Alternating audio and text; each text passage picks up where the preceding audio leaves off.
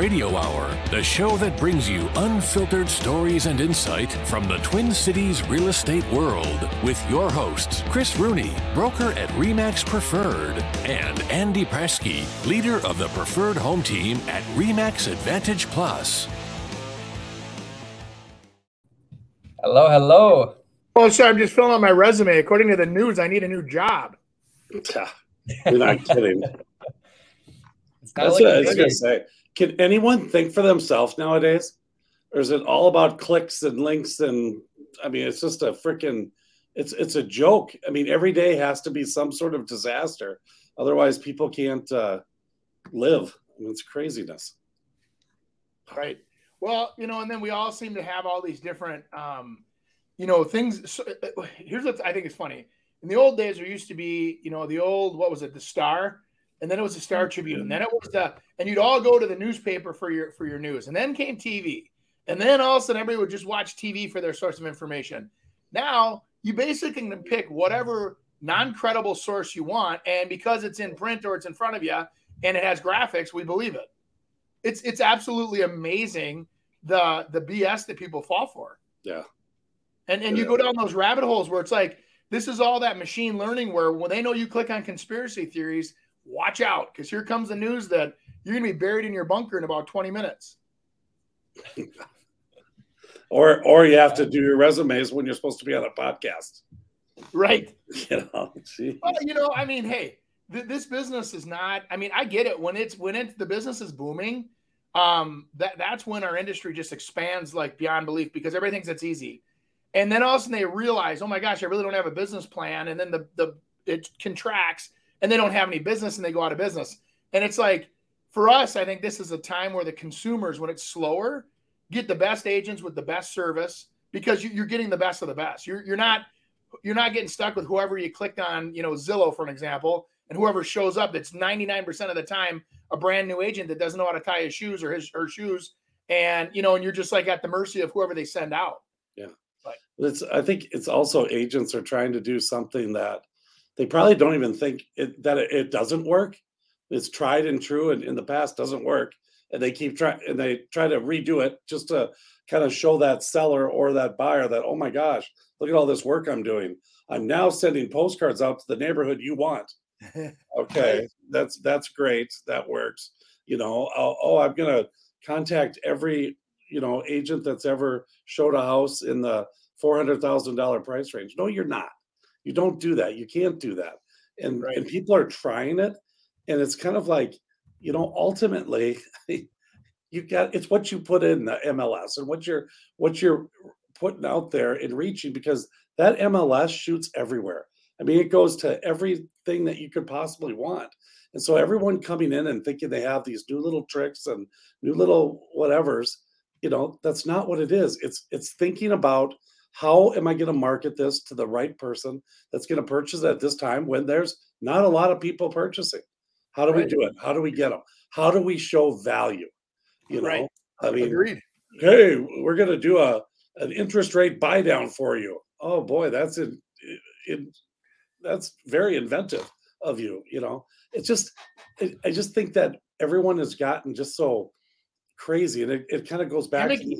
The, clicks. You know, Yeah. I have to have likes, and I have to love this, and I have to do this, and I have to go click into this one because that's going to tell me that President Trump was the worst president in the history of the world. He's going to bomb Russia, bomb whatever. I mean, it's or hey, Biden's a loser. You know, whatever it is. It's just so stupid. I can almost guess which one you'd click on, but that's okay. We'll keep moving. We yeah. yeah, but it's not. But I don't know. I think to me, I just think that we all need to just kind of take a little breath. And the world's not ending. We're not. Well, I don't think it is. Um, it's not ending. We're not going to go. I mean, this market. I mean, just think common sense wise. Okay. Right. I mean, how many houses on the market?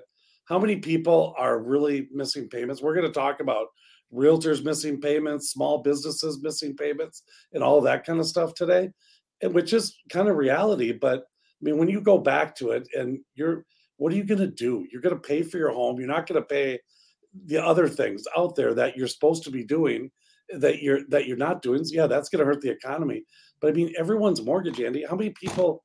I mean, do you know that has a mortgage uh, other other than if they bought a house in the last six months that's not at or around three percent? Right. Everyone. I, am not because I, I only have like eight years left on my mortgage, but I I left mine at 4.75, and everybody's like, "Oh my god, that's ridiculous! You should refi." And I'm like, by the time I add in the cost of refi, or I do a no cost refi, you're you're right back to where you were. So it's yeah. like it just it's great. It blows my mind. There, there's a mentality of living in the moment versus living in the, in life, right? And it's like in the big picture of life, you got to learn to pay things off. You should not buy things you can't afford. You know, I mean, it's just it's kind of simple, basic old man. You know, listen to your grandpa or your grandma, right? And and they'll tell you this stuff. It's like I never bought anything I couldn't afford. I, I you know the the I was I always laugh at the grandparents are like, oh, they used to eat soup and crackers and and they drove an old car and then they died with seven million dollars in the bank. Yeah.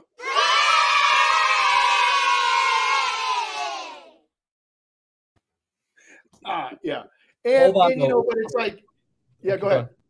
Oh, just gonna say it's a mind, it's a mind frame, right? It's it's they lived within their means and they always felt safe because they didn't extend themselves, they didn't live beyond their means. They were, you know, not so like worried about the superficial lifestyle that a lot of people subscribe to of having the new cars and the big fancy houses and the penthouse suite. And they just they're like, hey, we're good people, we take care of our family, and we're secure. You guys are basically talking about information warfare, so many different things to get your attention, to get clicks and whatnot. So let me ask you. Um, I've been obviously in Thailand almost a week now. I've been talking to oh, the yeah. locals, and you know, before this internet came about and all this information, they they believed the king was a living divine god, and uh, the country was like totally brainwashed. Um, even to this day, you can't say anything bad about the king or you go to prison. So I'm not saying anything bad about him, but. Uh, so where do you where do you think the balance is then? I mean, do you want to be underneath this when some guy says, you know, go this way and there's only this sort of news, or do you want all these crazy news outlets well, that you got to find the truth yourself. Right. That's how you control people, information. Right. Think about that. If the only information you ever get is that the king is actually a god, you probably grew up thinking that they're a god. You know, just like you know, you've got North Korea and you've got that Kim Jong Ding Dong or whatever his name is, and and I say that jokingly because I think he's a ding dong.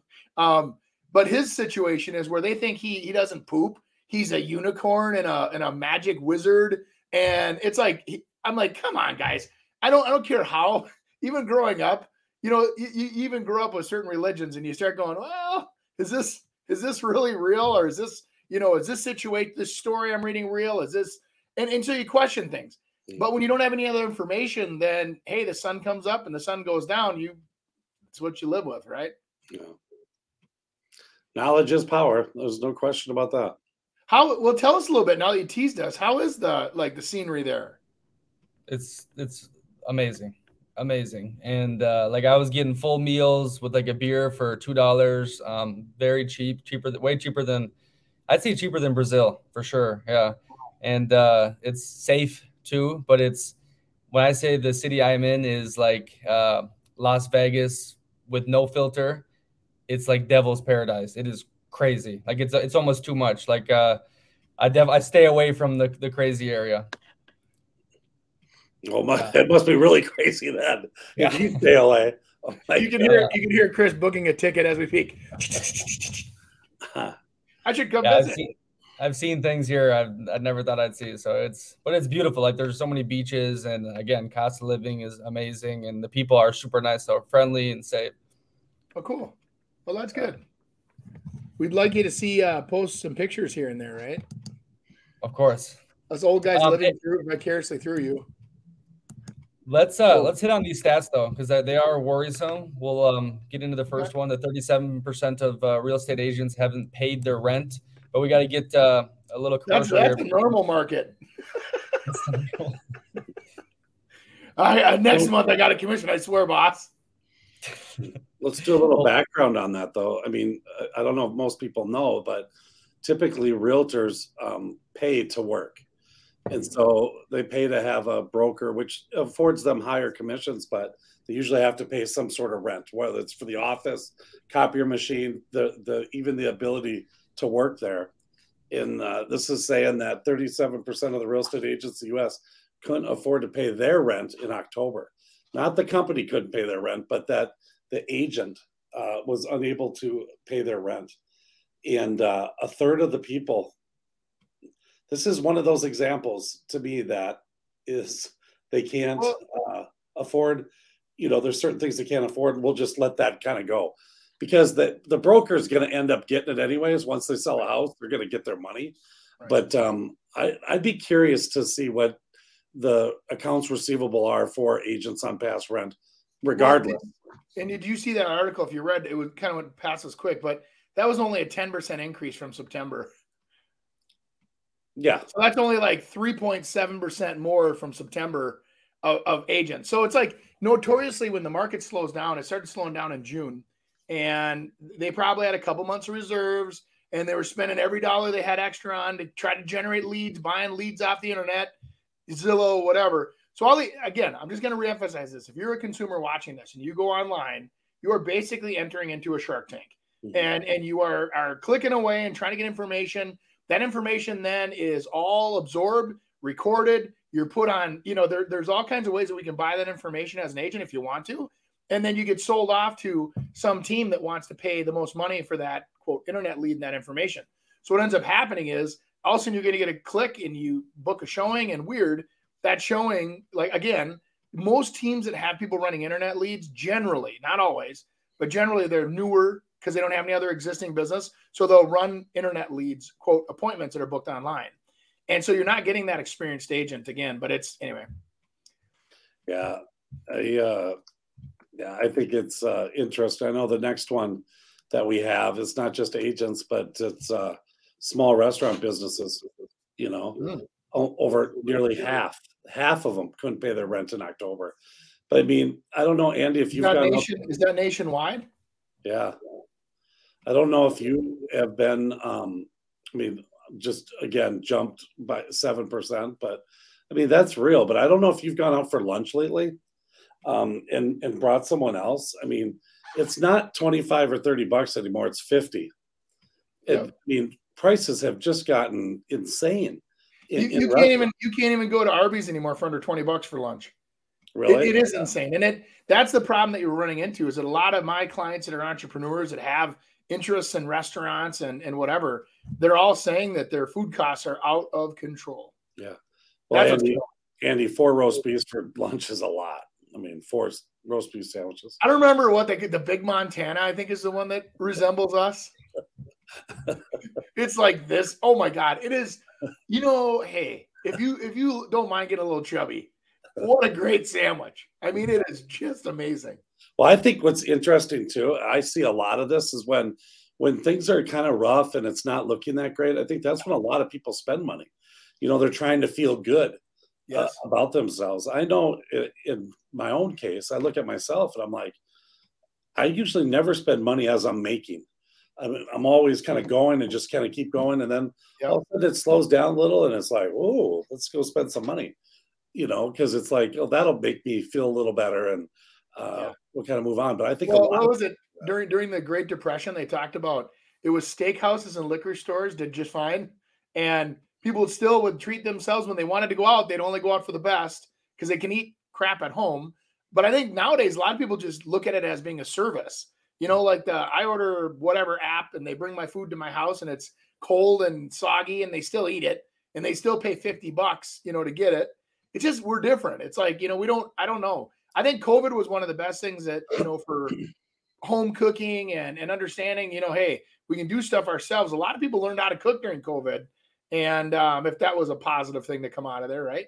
You got to hang with your family more. That was one good thing. Yep. The other good thing was is that you don't have closings with buyers and sellers in the same room anymore. Yeah. Other than that, COVID was a bunch of crap.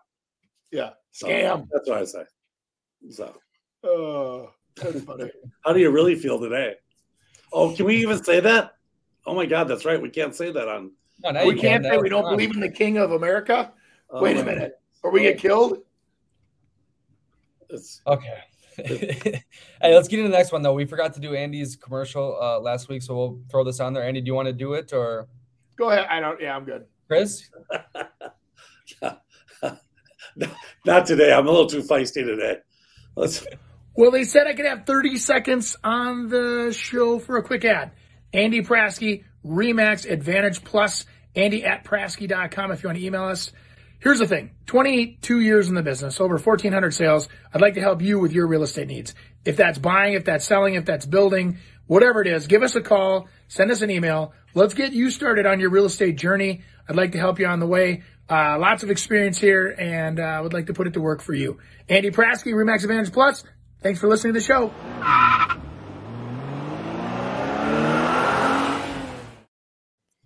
Andy, how much experience? I don't know. I, don't, I How can't. many, how many years has it been? Um, 23. 23. I, I was told though it doesn't matter if you're over 15. It, the, the impact is zero. To say, and actually, when you start saying it's over 20, people start like when you say 30, people start going, "Oh, is he too old?" Right? 32. 32. And They, they would be right. He is too old. But I'll tell you what, too old. totally, I totally disagree with that statement. I've learned a ton after being 15 years in the business. Yeah.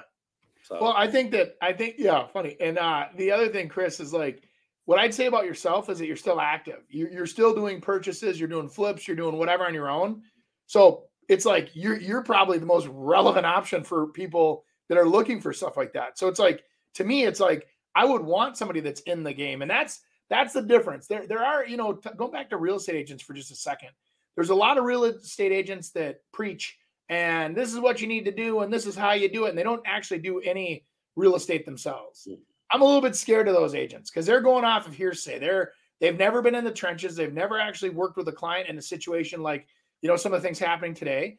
And so why why would you hire somebody that you know i don't know pawns you off if you will right? So i look at it like hey you know agents that are owner operators and they're actually still out there de- performing right? Being a producing team leader or whatever you want to call it that's different i i, I don't know I just had a conversation like that uh, yesterday, Andy, with an agent, kind of a beginning agent, first year, year, two years in the business, and Yeah. uh, we're just talking about a, a bunch of different things, trying to, trying to kind of get some experience out of me to kind of lend to them to be able to use on their clients.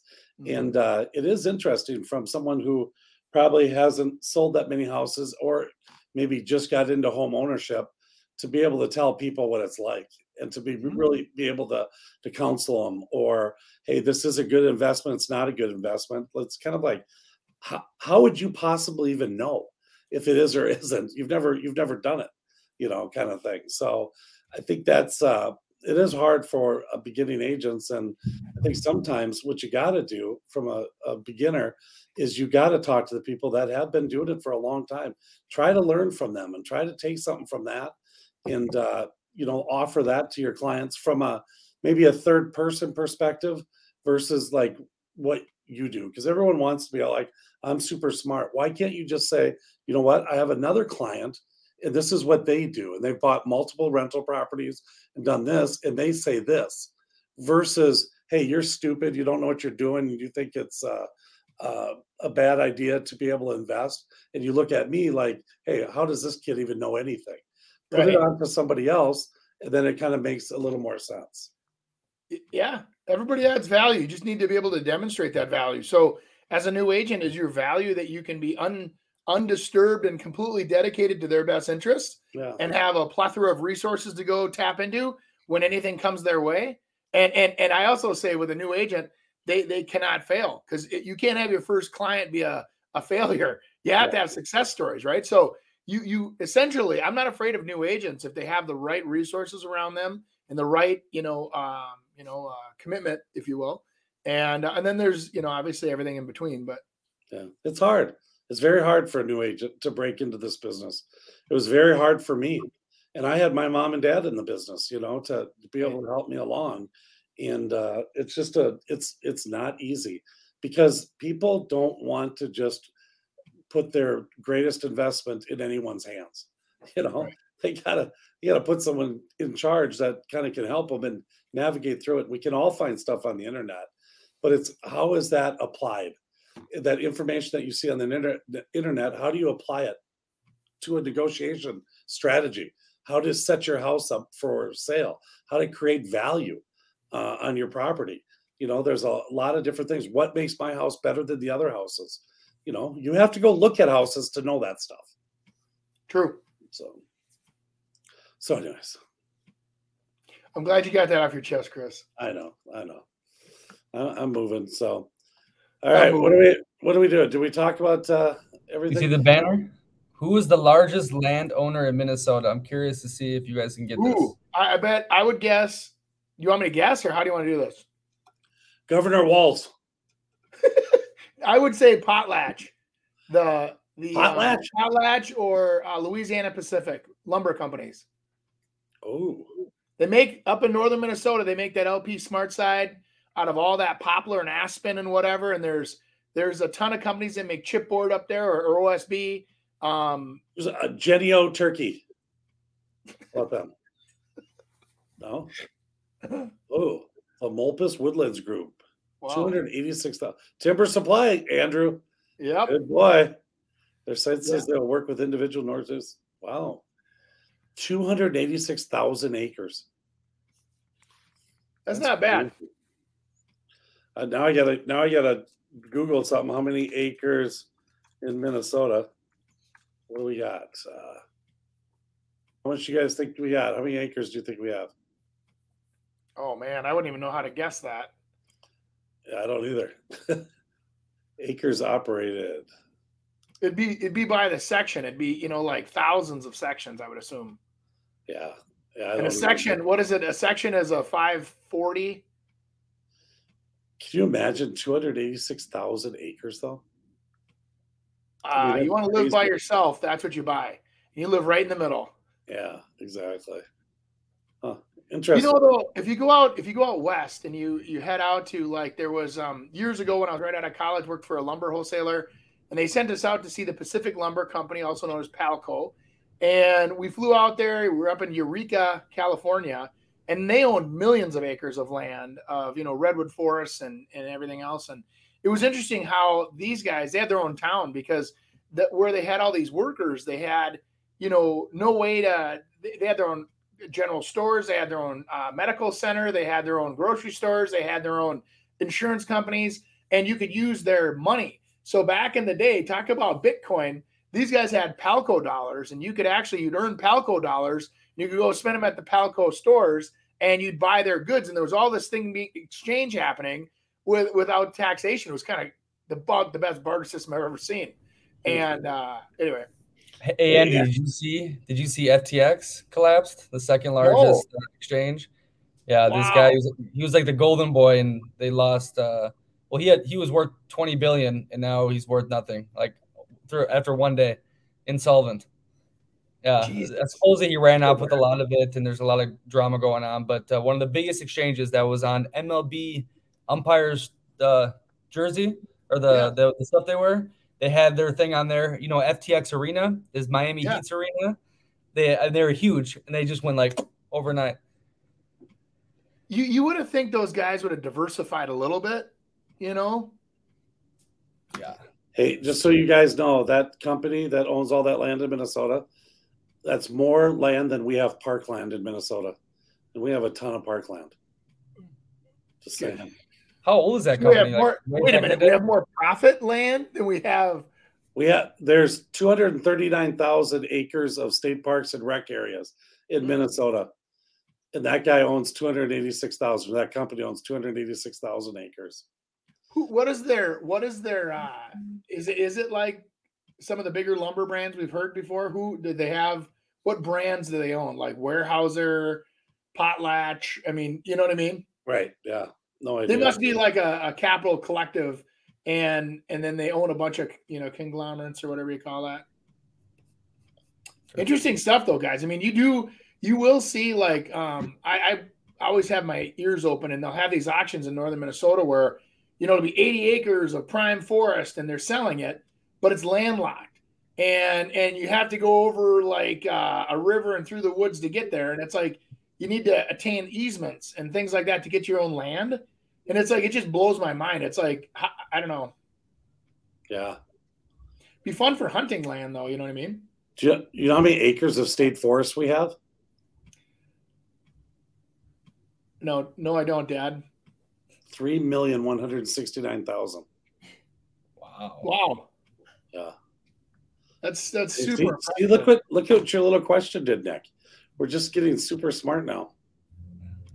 That's a good thing to tell uh, buyers, you know, or, or sellers. Just a fun fact. You know, we have. And he loves his numbers. Yeah. I, I know, but I'm full right now. I don't have any room for stuff like this, so I, I, I'm at capacity. I uh, Yeah. All right, I got uh, some fun. I got some fun stuff coming up here. So let's Okay. uh, do another commercial. Chris Rooney, Home Experts. I was just one years old when my family started in real estate, where both my parents were agents. They also dabbled in investing in real estate, rentals, flips, and construction. After college, I went right into getting my license in July of 1990. As a 23 year old agent in an industry that looks nothing like today, I had to know more for my clients to choose me. There wasn't Zillow or social media to tell them how good I was. I had to win them over with knowledge. With knowledge comes confidence, and with confidence comes results.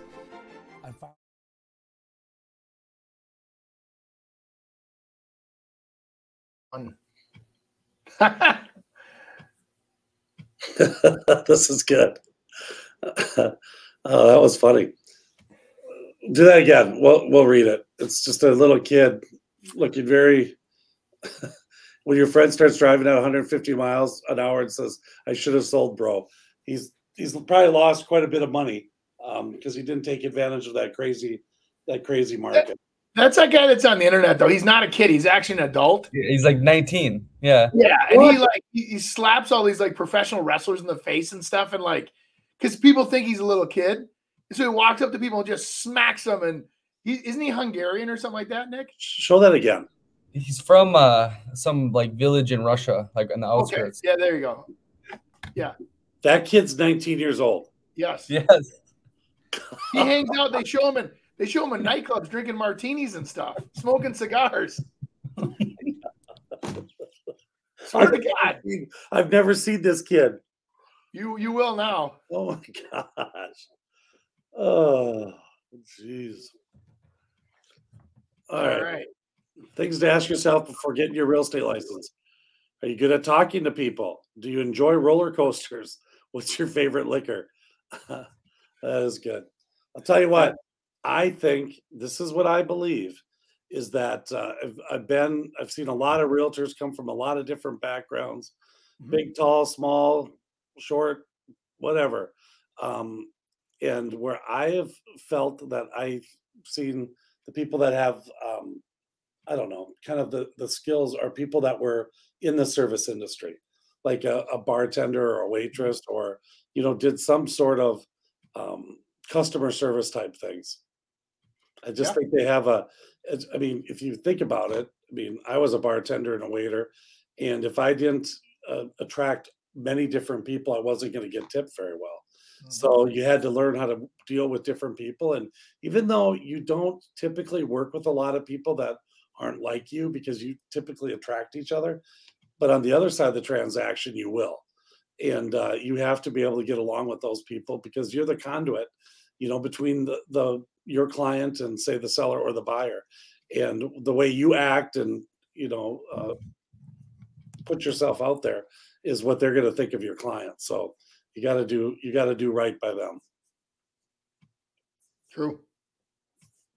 Just a. Bank of America is giving out loans right now with zero down payment, zero closing costs, and no mortgage insurance. That means people are going to be able to buy houses with no money and have cheaper mortgages. And a lot of people think that this is only for African Americans and Hispanics, but it's not. It's actually for Hispanic and African American communities. And this is a great opportunity for first time buyers to purchase a home. So if you want to learn more about how to buy a house with zero down payment, read the description below and share this with your friends. Haven't heard of that one. I didn't know that they had a gate into these communities. I didn't know where they are. Mhm.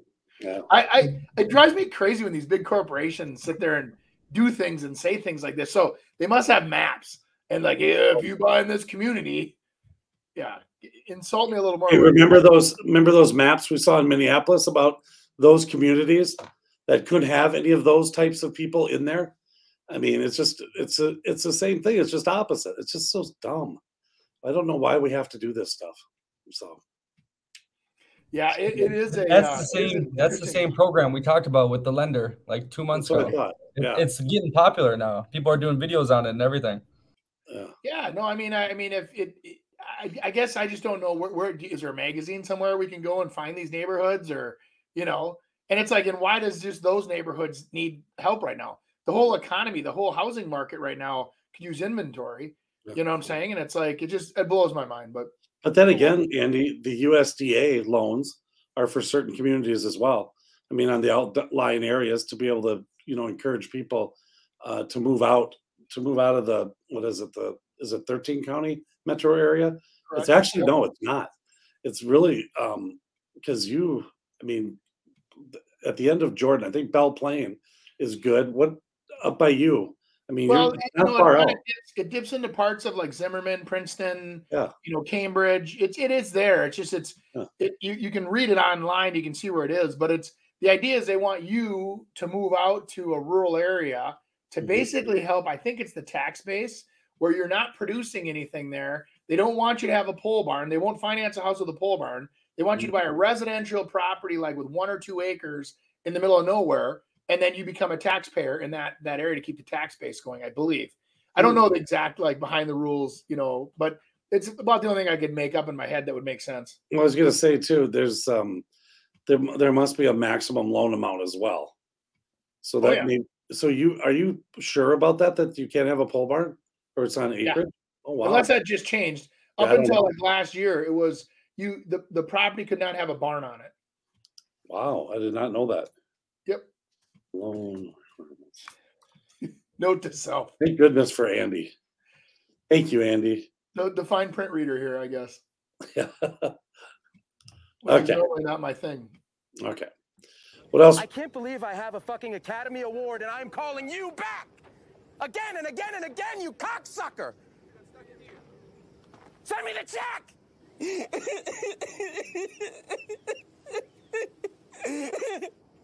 Vince, it's Matt. I'm sorry. I'm sorry, buddy. Um, that was really out of line, and um, I didn't mean that. I'm just, I'm just, I'm just a little tired, man, and uh, I'm sorry. Oh my gosh. I think that there, there's something to say about that. I'll tell you. I'm an Academy Award winner, you blankety blank. Send me my check. Yeah, I think that is the the thing though. People I mean, unfortunately a lot of people do live live check to check and and, and they need that money. And uh, but on the other half, you got to kind of think about realtors as well. I mean, they don't get paid until everything's done. And then at the end they get paid. Now, obviously we get paid a percentage and we probably get paid more um, because we're willing to wait and take that chance than we would if people were just kind of paying us up front. So Well, but you know, like in good times, Chris, you and I that have been around this block a couple times, we uh you may have five, six closings in one month, and the next month you don't have any. And so what you learn to do is put all your money into a pot, forget it's there, and then you pull a salary every month. And and so you know you don't live and die per paycheck. Now that that's uh something that takes dedication and focus to get to that point. Um, but just like any other business owner, that's what you eventually have to get your reserves up. And I think that's what a lot of agents lack is their first paycheck they buy a BMW, their second paycheck they want to go buy a million dollar house, and then all of a sudden they start getting paychecks in and they're like, "Ruh-roh," you know. Yeah. So Oh, true. Okay, this is a two-part meme right here. So I'm gonna show you the first one. When you're done with it, I'm gonna show you the second one, then uh, respond.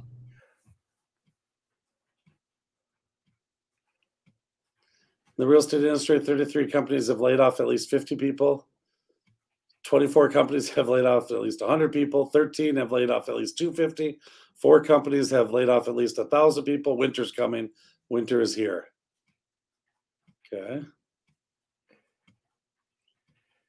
If you see Duma Real Estate posted, you bought uh, bought yours, bought yours in the last two years. Don't freak out. You're not playing roulette. Real estate's about surviving short-term market conditions for long-term rewards. Hallelujah. yeah, That's very, very true. And it's, I mean, it's what we were talking about from the beginning, which kind of got me all riled up and going. Um, it is. It, I mean, not only did the market slow down, the interest rates went up, but winter, winter market, if you're in Minnesota, winter market's here. You know, But- and it's but I was typically a slower market. Let me re- just remind everybody this. In June, when rates jumped, the world was on fire. I mean, we'd list a house and go 50,000 over, seven offers. Those people are still there, Chris. They're still, a lot of them are still making the same paychecks they were making then. They're choosing to sit on the sidelines because rates went up. Oh my God, calm down. Rates went up and it cooled the market down. And it's like, holy crap. I mean, you look at these people that are out there it, it's it's not as bad. I mean, if rates drop back down to three percent, what would happen? Oh my God, the market's great. Oh, look at, and then all the politicians take credit for it. it it's like okay, they went too fast, you know, too high, too fast, right? They they more than doubled. Now, granted, historically, they're still at a historical fair rate, but it's like everybody that has a memory, which we all do, is looking back saying, "Hey, I, where, what happened to three percent? What do you mean seven percent?" And then now they're bragging on the news today they're back down in the sixes. And it's like that just it's their payments are almost almost double for the same house. So a lot of those people that had these, you know, their jets and full throttle throttled back a little bit. So the demand um on on some houses is less, but here's what's crazy. I'm telling you, when you read this the, the charts, and this is what you have to do is look at the facts. Don't look at the the fluff, look at the facts. There are still not enough houses for sale to fulfill all the people that need houses. Period. They're choosing not to buy. They're waiting for interest rates to come down. They're waiting for doomsday to kick in. And what's happening is like all this propaganda we've just talked about is all based on real estate agents and a lack of money management. Has nothing to do with the real estate industry, you know, like the actual houses that are selling, right? It's all about mismanagement of our funds, if you will, you know, which doesn't shock anybody. Yeah. You know, and I, I think in a way, I mean, I, I look at Twitter and now Amazon and they're laying off tons of people. Hey, maybe there's a lot of other jobs out there that need to be taken. Maybe this is a way in which to do it. But I think people are going to have to get used to. They're not going to get paid the same as what they were for sitting around and doing nothing in their basement. You know, um, it's just not gonna. It's not gonna happen. You got to get out there and work again. So how many how many of these restaurants are going to have to close before people realize, oh my god, you know the the the eighteen dollar cheeseburgers aren't aren't a hot ticket, you know? It's but it's it's people's lifestyles have gotten accustomed to it. You know, we used to be able to afford it. It was very not a big deal to go out once. I mean, when I was a kid, we were lucky if we get pizza on Friday nights, brought in from Little Caesars or the local pizza shop, and that was a treat for us. We never went out to eat. I mean, I mean, honestly, and nowadays families go out to eat three, four, five times a week sometimes, and it's like it's just. And they Your also Your parents weren't realtors. We went to Mr. Steak almost every night. We'd go there and we had it all, it was all set up. And I don't know if we got like kids' meals were super just like nothing or something, but we were always on the run and Mr. Steak was was our spot. That's awesome. Do you remember We had, Mr. Mr. we Steak? had a Mr. Steak in Brooklyn Park Did you for years, and then they uh, turned it into Blondie's, and then that uh, I don't remember disappeared somehow. But Yeah. Have you seen up in your area restaurants closing down? no, Shutting? No. You see them less hours though? Yeah, you well, yes, there there was, a, and I remember in Alexandria, I I more than one time got frustrated with Dairy Queen because I would literally like, I'm a good boy, I'm I go fishing all day long, I'm drinking my my little Lacroix waters, everybody else is having a party, and I'm like, you know what, I've been a good guy today, I'm gonna go buy myself a little a little ice cream treat, and I jump in the old truck after the pontoon sunset cruise. It's it's about nine nine thirty, and I go, okay, they're open till ten. So it's a 20 minute ride. I got a half hour. I drive over there, follow the rules. Sometimes I have a couple kids come with me because I'm that guy. I like to buy my ice cream. And we get to the old Dairy Queen, and by God, they closed at eight. I'm like, in the middle of the summer, you're closing at eight at night, and they say we don't have employees. I go, but you did to get you to eight o'clock. Why wouldn't you stay open until 10? So then I go to the other Dairy Queen on the other side of town that doesn't open up until like 2:30 in the afternoon. They got their heads on straight they actually don't open for lunch. They they do the you know early afternoon to eat late evening till 10 o'clock, and then they'll stay open. they don't shut the sign off on you when you're sitting in the drive-through like some of these places will. They're like, "Hey, man, we're we're worn out. We've worked four hours. Um, lights out," and they'll shut it off, and you're like, "You got to be kidding me." It, that that's socialism, man. That's like you go to. I've heard that happens like in New Zealand. Like it'll be t-shirt shopping after dinner, and all the t-shirt shops are like, "Get out, we're closing. It's eight o'clock." And they, and I had a buddy that visited over there, and they literally will kick a paying customer. They'll kick out of their store because it doesn't matter anyway. Taxes are so high. If we get up to a certain point, it's not worth collecting it anyway. So they kick everybody out of their stores. Wow, Kinda that was speak-. Sorry Kinda, yeah, speaking about this, and we were talking about like all the the clickbait and everyone, the dooms and the quick memes, and this video, this next one, and maybe we should start doing some of this content. This is this got about a million views, and it's quite easy to do. It's a real estate agent here, and uh,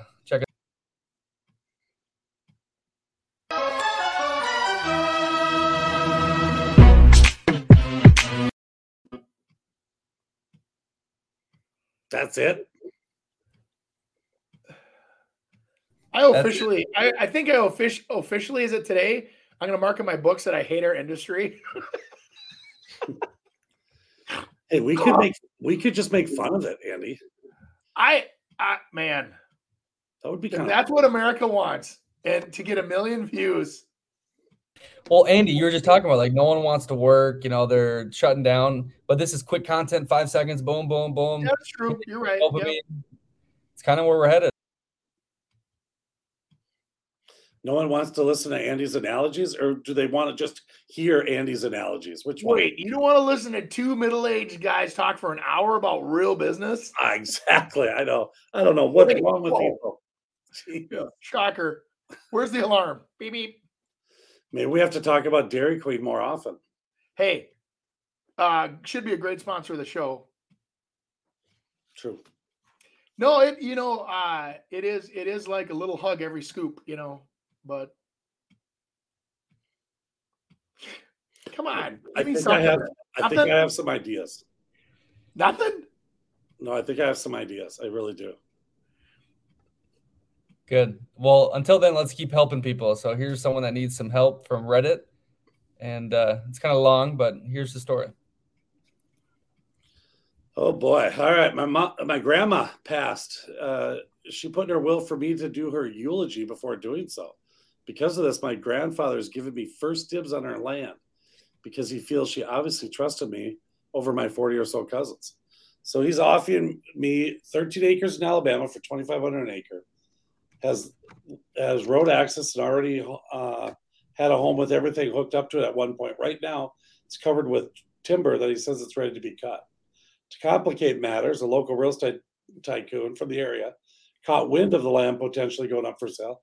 People watch obituaries, just so you know, and offered to drive to my grand offered to drive to my grandfather a few states away this very weekend to pay cash for the acres straight up. When I told my brother, he asked if he could go in half with me. All this makes it think it's a worthy investment, even though I live a few states away. I have the money ready to go, but can't decide. Do you think it's a worthy long term investment? 100%. But just get ready for the backlash from uh, brothers, cousins, uncles, aunts, grandchildren, and everybody else because What you got it, no one else did. The- the- well, but you know what? Boo hoo. Then you maybe should have took care of your grandma. Yeah, Right? I mean, no offense, not but I mean, it. It, I, I, I'm, I'm not, I'm not trying to be a jerk, but that that grandmother had the ability to choose what she wanted to do, and she rewarded those that rewarded her. And and I don't blame her. I think that's Actually, she didn't. She picked him to do the eulogy, but she never said to sell him the acreage. The Oh, grandpa felt that. So Ah, the grandpa might take well, that. hey, Chris. Um, just so you know, if you do the math, I did the old calculator here. oh, good. It was thirty-two thousand five hundred dollars. It's nothing. Ooh. Yeah. I mean, the timber's probably worth more than that. On 13 acres, you could probably pull a couple thousand an acre or more just off the timber if it's good timber. You So, know. so to me, then, if it's only thirty-two five, why would you want to? Because it doesn't matter what the amount of money is. It's that you got it and they didn't. And when that happens, it's just not worth it. I mean, for You, thirty-two you thousand, get eight hundred dollars. What is it? Eight hundred dollars per kid. Something like that. If you if you split it up amongst everybody, take the cash deal from someone else, try to list it, make more, and give it to grandpa and let him ex- enjoy his life. That's what I say. You're a, you're a good kid. I think I'm going to put you in my will. I know. Money does not money does not drive me, Mr. Prasky. Huh. What, what, about keeping like your land in the family instead of just selling out to some real estate tycoon? Yeah. I mean, isn't that important too? Well, it's 13 acres. I mean, if I bought it, I'd, I'd build on it and probably live on it if it's, you know, assuming it's buildable. You know, I think that's a great idea. I think that's a great idea to tell the tell them, hey, let's just keep it for our whole family. Let's all pitch in. It's somewhere to go and remember and put up a tree house. After I clear cut it, we'll plant a tree for grandma. Um, you can all come water. yeah, you probably get enough. You got to call that little potlatch family up in Minnesota. Yeah, yeah the, the last thing was potlatch. Yeah, add another 13 acres on that 286,000. Now that would be an inheritance that would be worth fighting for. Yeah, yeah, that's true. Forget your cousins then. Totally agree. Yeah. yeah. But you have you guys dealt with that though, especially with the all the development in the last 20, 30 years, all the farmland, people going crazy at each other? Oh god, yeah. It. It's not worth it. I've talked to people after it's been done for a while. It's not worth it. Some kid gets more than the other kid. It's just not worth it. We used to get a lot of referrals off the off the WCCO. We'd have a lot of people that would have estates and they would call us and say, "Hey, how do we give this to our kids without paying taxes?" Or how do we, you know, live there forever, have a you know life estate? Or how do we have? And so we used to have a lot of really good, you know, listeners back then that were great. And and Chris would just say, "Andy, you help these people." Well, um, the people that we would help, I mean, there were times where there was four siblings that wanted to fight each other, and the one sibling would want to buy it and own it. The other three wanted to sell it for a profit because they don't want it to sell cheap to the brother and I mean, I had I had one family had 12 kids. And it got to the point of where I said, listen, when we have these meetings with literally 12 people, it's absolute chaos. They take six hours.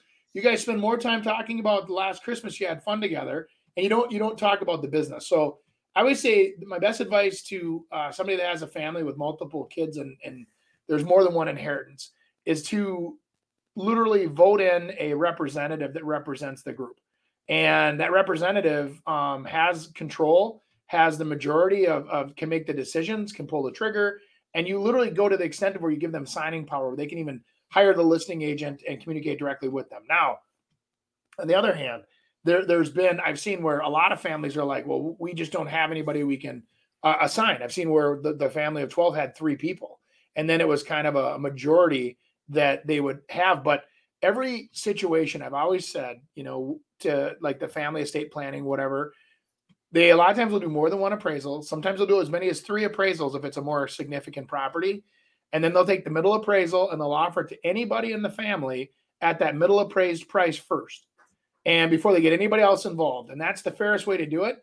And then, you know, the brother that's been always been the screw up and he's finally getting on his feet, but he's doesn't have good credit they want to buy it, but they can't, right? And, and and owning with 12 other people, Chris, you know how this works. You all inherit that property together. Your credit's only as good as the worst credit on, on out of the group. So if, if one brother's filing bankruptcy and getting liens and judgments put against it because he's in trouble financially, and you're an A paper, cash only kind of person, that property can have a lot of issues. So you're better off to get rid of the property as fast as possible or protect it in some kind of a trust where the trust is encapsulated and and you know, but but I'm telling you, then your kids maybe you have it for another 20 years but then your kids are going to have kids and and then all of a sudden there's another 40 people fighting over the same thing so it's like you kind of got to decide you know is it better off just like you said chris to sell it you know cut bait and leave and give everybody their inheritance off of it and and have one last big you know family reunion out at the at the lake and then sell it or or what but i think what would be a really smart thing is for um elderly people to talk to their to the people that are going to inherit it and come up with a plan before they pass away. Uh, put that in writing and then do it because there's another weird thing. It's not always brother and sister that's fighting over it, it's spouses that become involved in stuff that, you know, not even related to them, but become a problem. And so I think it's just, it's really easy. I mean, after all of the ones that I've done, I've done a lot. Yeah. Um, It's, it's the way that works out the best. It's just talk about it, come up with a plan, whatever it is, and then and go. You know.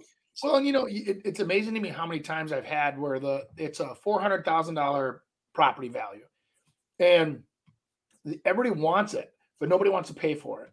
So you know what I mean? And it's kind of funny because they what you don't realize is like when you pay 400, but there's four other people, you get your share of that back. So it's almost like you're getting it at a discount. You're getting, you know, if there's a four hundred thousand dollar property, four people, you're actually going to pay three hundred thousand for that property in theory.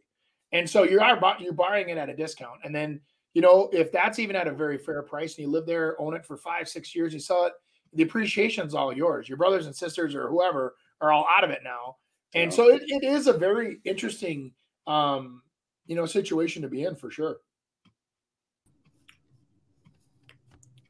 Let's uh do something different. We do list this home. How about we list foreclosures? Oh, that's kind of interesting. How would you sell these? I see a couple here in Minnesota. Um, let me pop this thing up.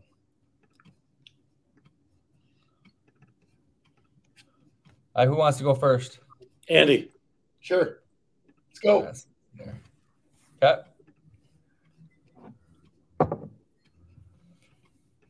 I'll give you one right down here.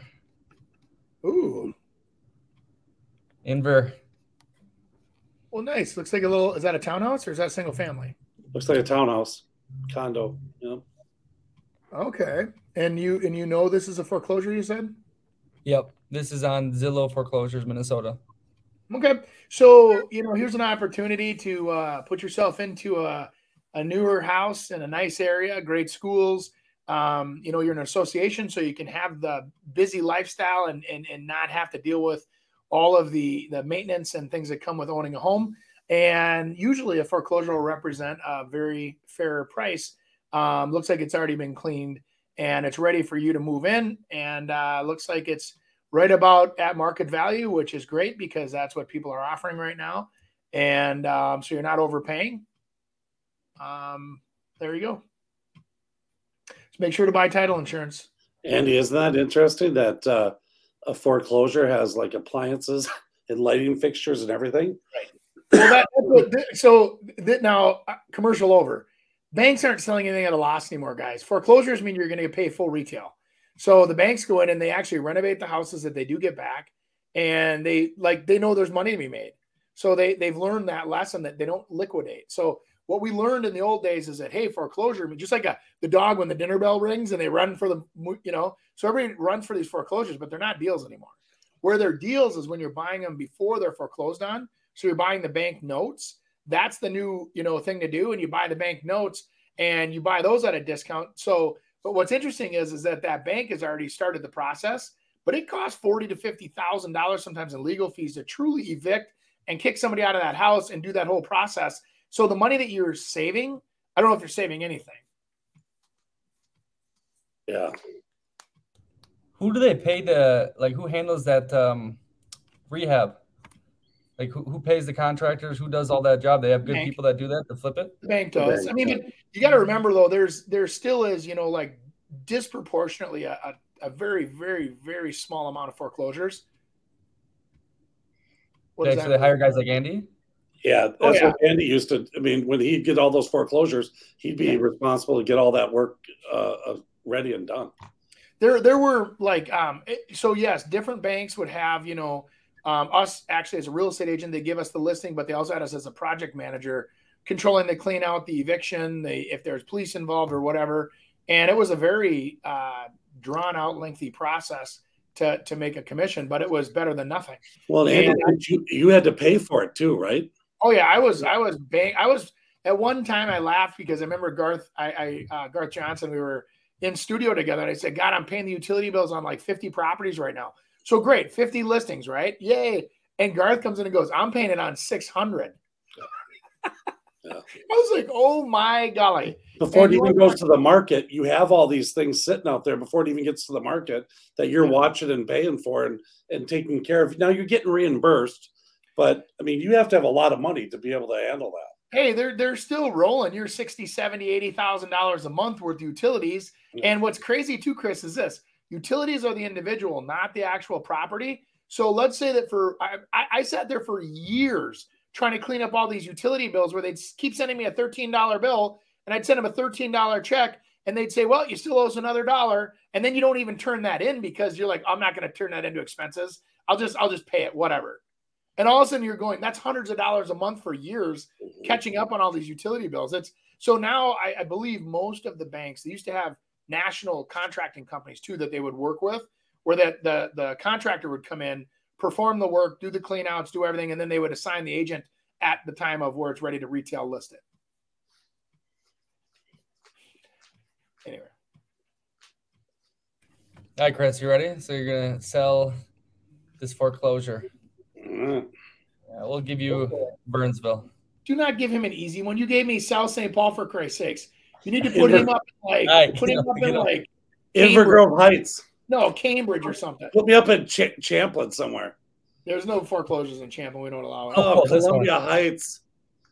Who wouldn't There want go. Columbia Heights? What a beautiful area with this nice little two bedroom, two bath uh, walkout rambler. Ability to finish the basement and earn extra, even additional equity. Their loss is your gain. Get in there. What a great rental. I mean, rentals are, oh, look at that. I mean, just a little extra paint. Um, maybe get uh, uh, a countertop there. Uh, well, you gave me a really doozy here. But here's here's a good example of um, a foreclosure that uh, needs a needs a little work. So a handyman special, let's do it. I mean, you take that uh, that must be in the basement. It says that uh, the basement isn't finished, or maybe it is. It only says 1,240 square feet. Uh, yeah, that was uh, that's a that's a good one. I think uh, investors get out there and look at it and uh, you can even do a disco room right there that, that red carpet elvis the elvis room that's in Can I can I make a quick observation? I looking at all the staining on the walls coming out of the vents and everything. I guarantee that's a smoker's house. You bet. And that whole house just stinks.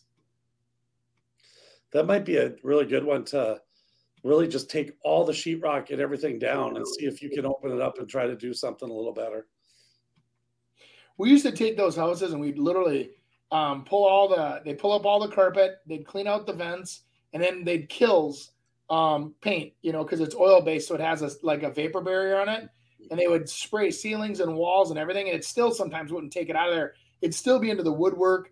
And I mean, it's unbelievable. We'd spend seven, eight thousand dollars a house when somebody's a smoker in a house, just and that was back, you know, in two thousand eight and nine, um, just to get rid of it. We'd also use um, ozone machines, which I know a lot of people don't recognize, but ozone machines work fantastic with smoke.